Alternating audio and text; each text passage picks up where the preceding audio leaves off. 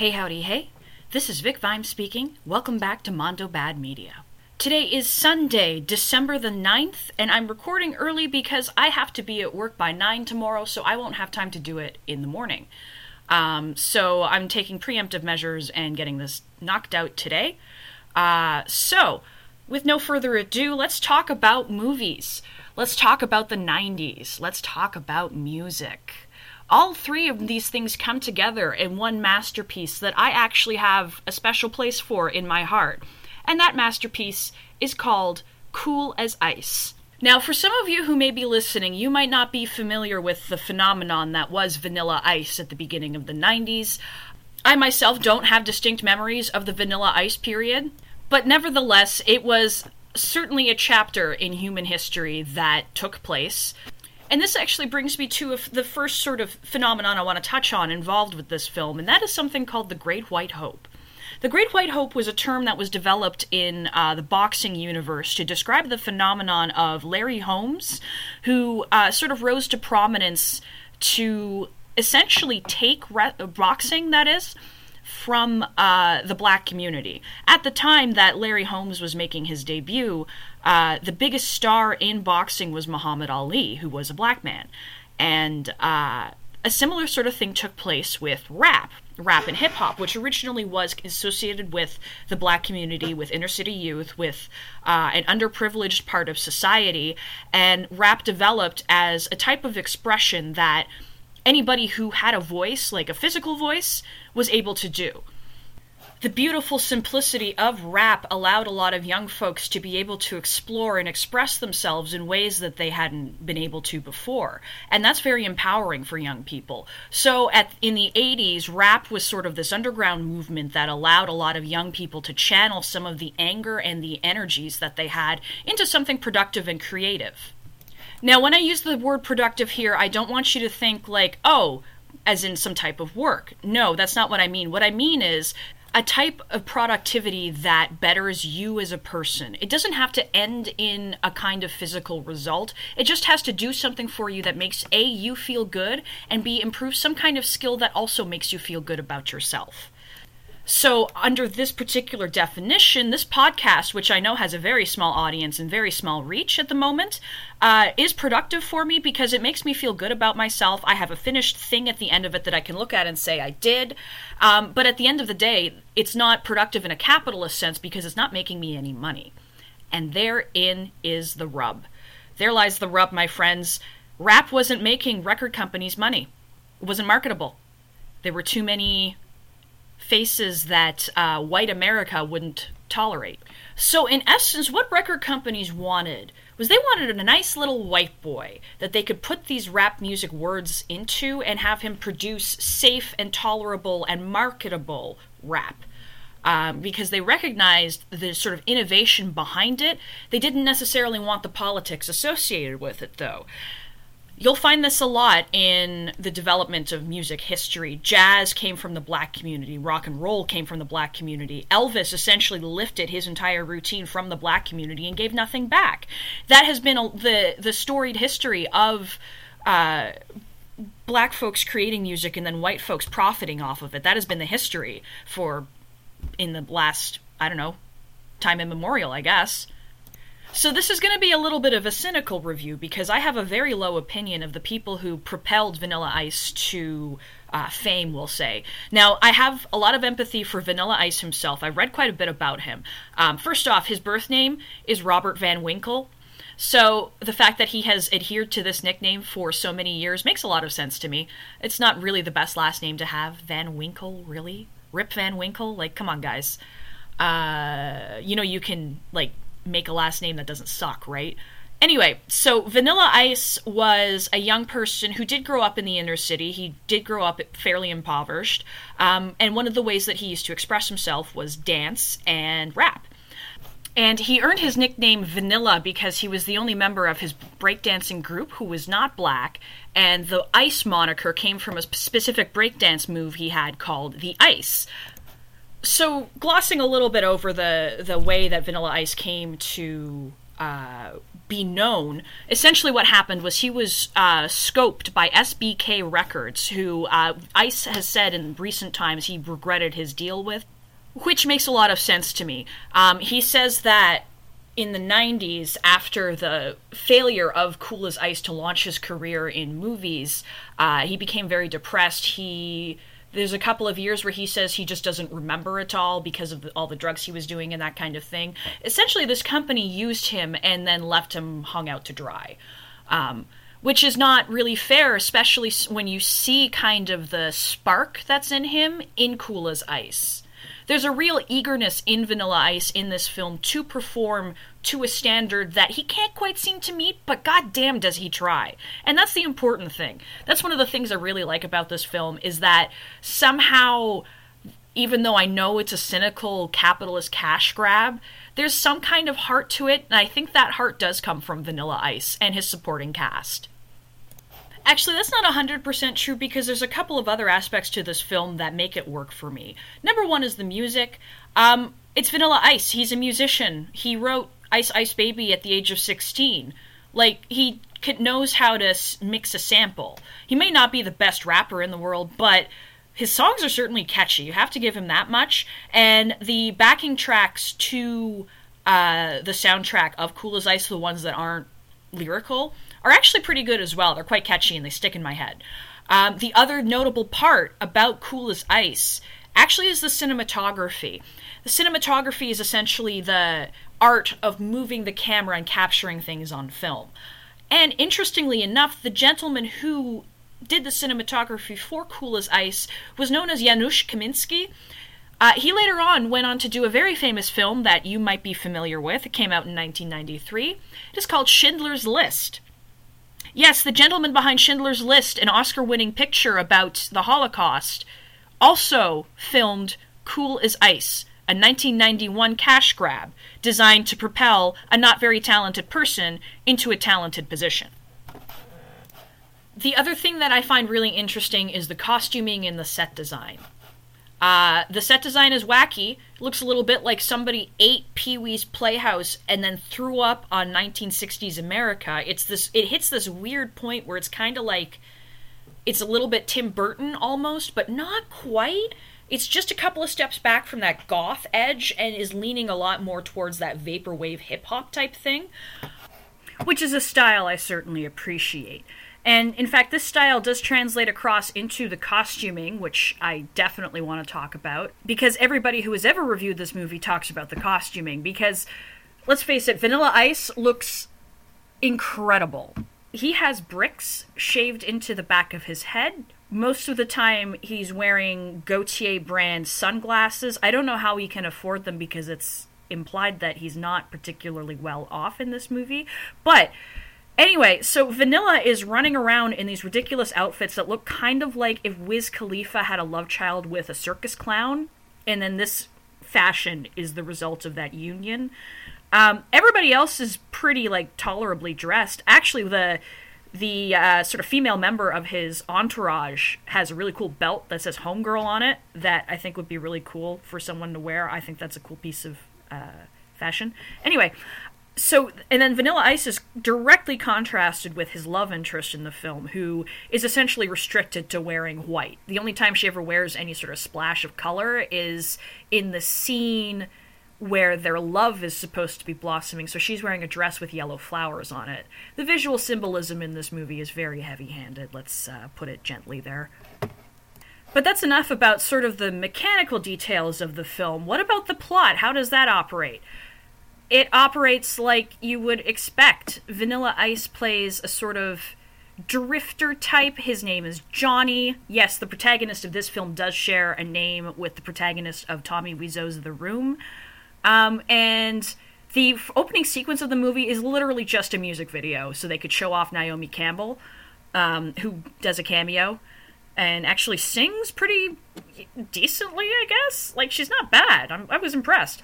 Uh, either way, so there's that sequence, and then there's a brief sequence where uh, Vanilla Ice and his buddies are driving into a town, and this is the scene that told me I had to watch this movie.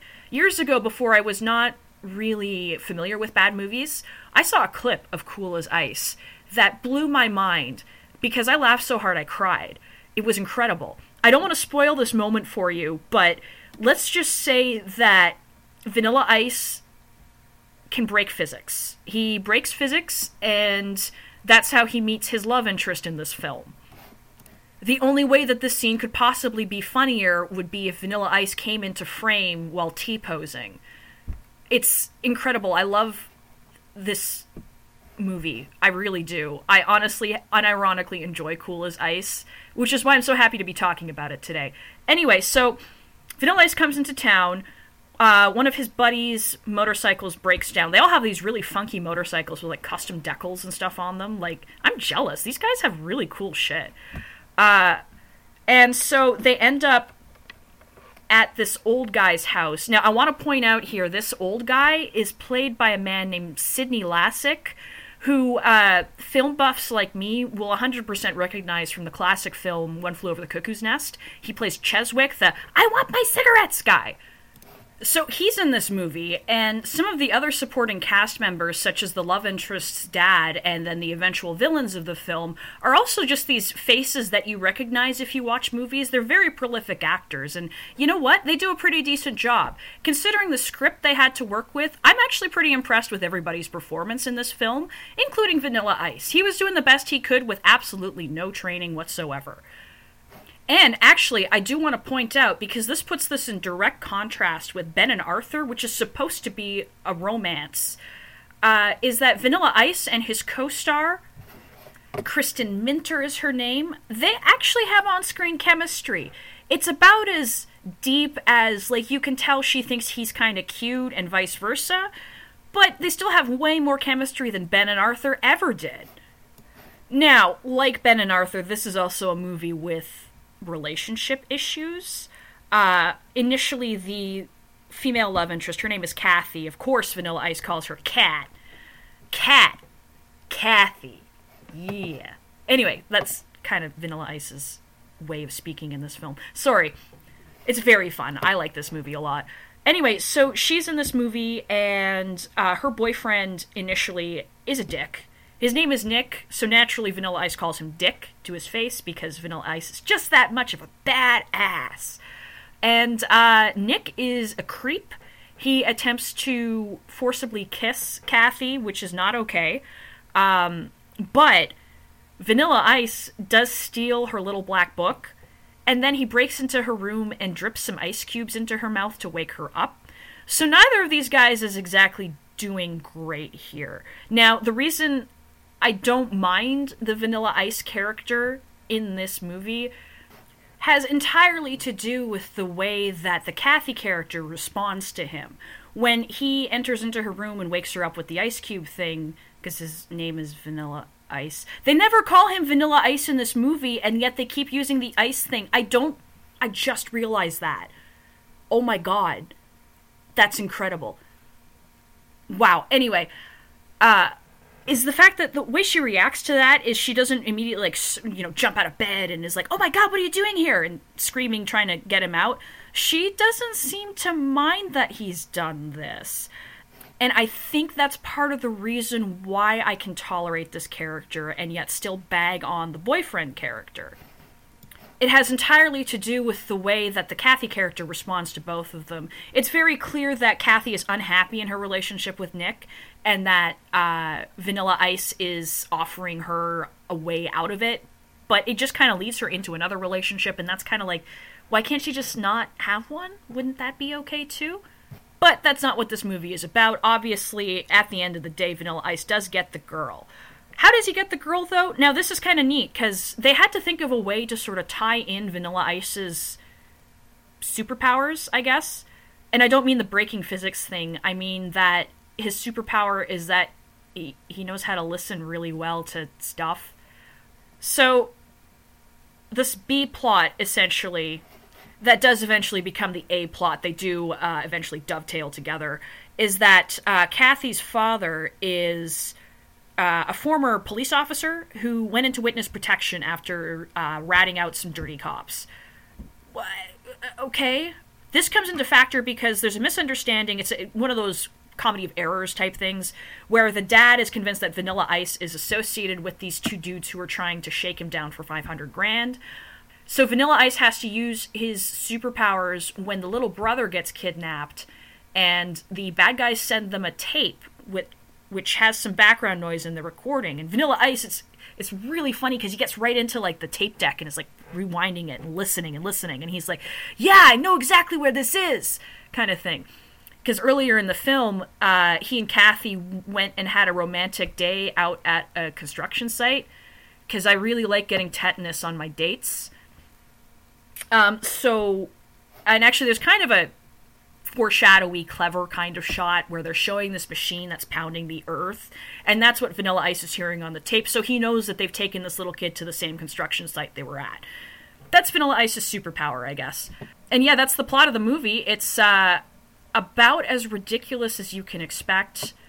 But like I said, everybody who's acting in it seems to be giving it the best shot that they can, including Vanilla Ice. And I keep stressing this because I do genuinely like Vanilla Ice. I think he's a fun guy. And it also certainly helps that young Vanilla Ice is extremely cute. Let's face it, he's a cute guy. He's got a nice smile. I can see why somebody would look at him and be like, that is our lead for our film. I get it. But you also have to make sure that the romantic lead can act as well, please? Can we do that sometimes? So, in short, what can we learn from Cool as Ice? Well, we as I was saying earlier, the inception of this film was misguided from the start. It was definitely an attempt to turn Vanilla Ice into something he wasn't, which is called a triple threat. A triple threat is like Christopher Walken uh, or Amy Adams. These are actors and actresses who are a triple threat because not only can they act, they can also sing and dance. Now, Vanilla Ice has the dancing down. I will say he's a very good break dancer. His rap is tolerable, but the dude can't act. I'm sorry, Vanilla. You're great, but you're not a great actor. But at the end of the day, I can't say that I necessarily am upset about the fact that Cool as Ice exists as a movie because I enjoy it so much. And that I think is something important to touch on in bad movie scholarship, or as I like to call it, trashokism. Uh, is that sometimes you can watch something that is objectively like not working on multiple levels and still enjoy it. And I think I laid out earlier exactly why I there's so much about this movie that appeals to me, and it's going to be different for everyone. Um, another one of my favorite bad movies of all time is the Super Mario Brothers movie, and I know that one gets so much flack, uh, and I get it, totally do. It has nothing to do with Super Mario, um, but at the same time, I love the aesthetic. I love the bizarre type of creativity displayed in it, and it's.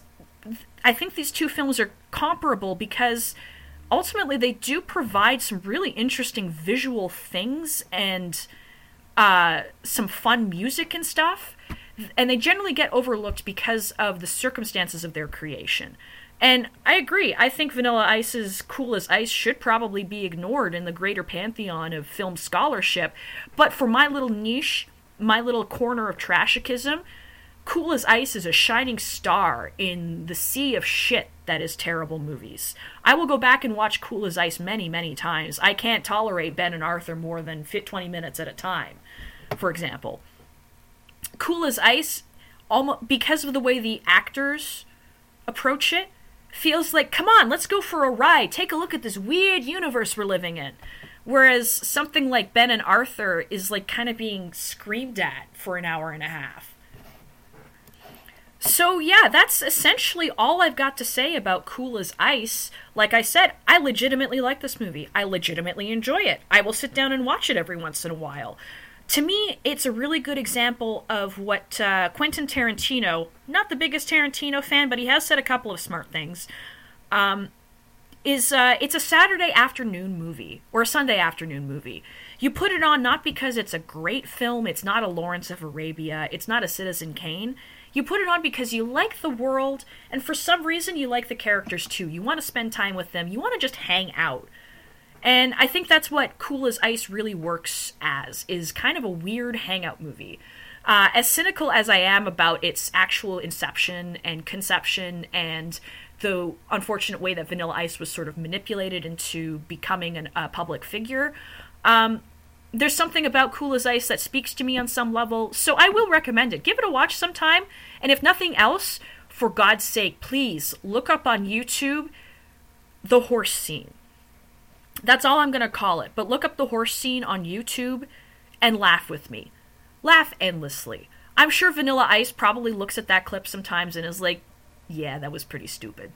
But either way, there's something entertaining about Cool as Ice, and sometimes that's all I want out of out of a movie is to just be entertained on some level. And that's where I'm actually going to wrap it up today. I've been gabbing on about this movie for 20 minutes, although technically I wasn't. Through the magic of editing, the last part of this episode was actually recorded on the 10th of December, but you can't tell where the break is. Anyway, so if you're still interested in listening to me gab, you can follow Mondo Bad Media on Twitter, Tumblr, Facebook, and Instagram. Uh, I also have started a Bandcamp. If you're listening to this on Bandcamp, you can also listen to me on SoundCloud. And I'm going through the process of getting my podcast approved for iTunes. Um, thank you so much for listening, and have a wonderful day.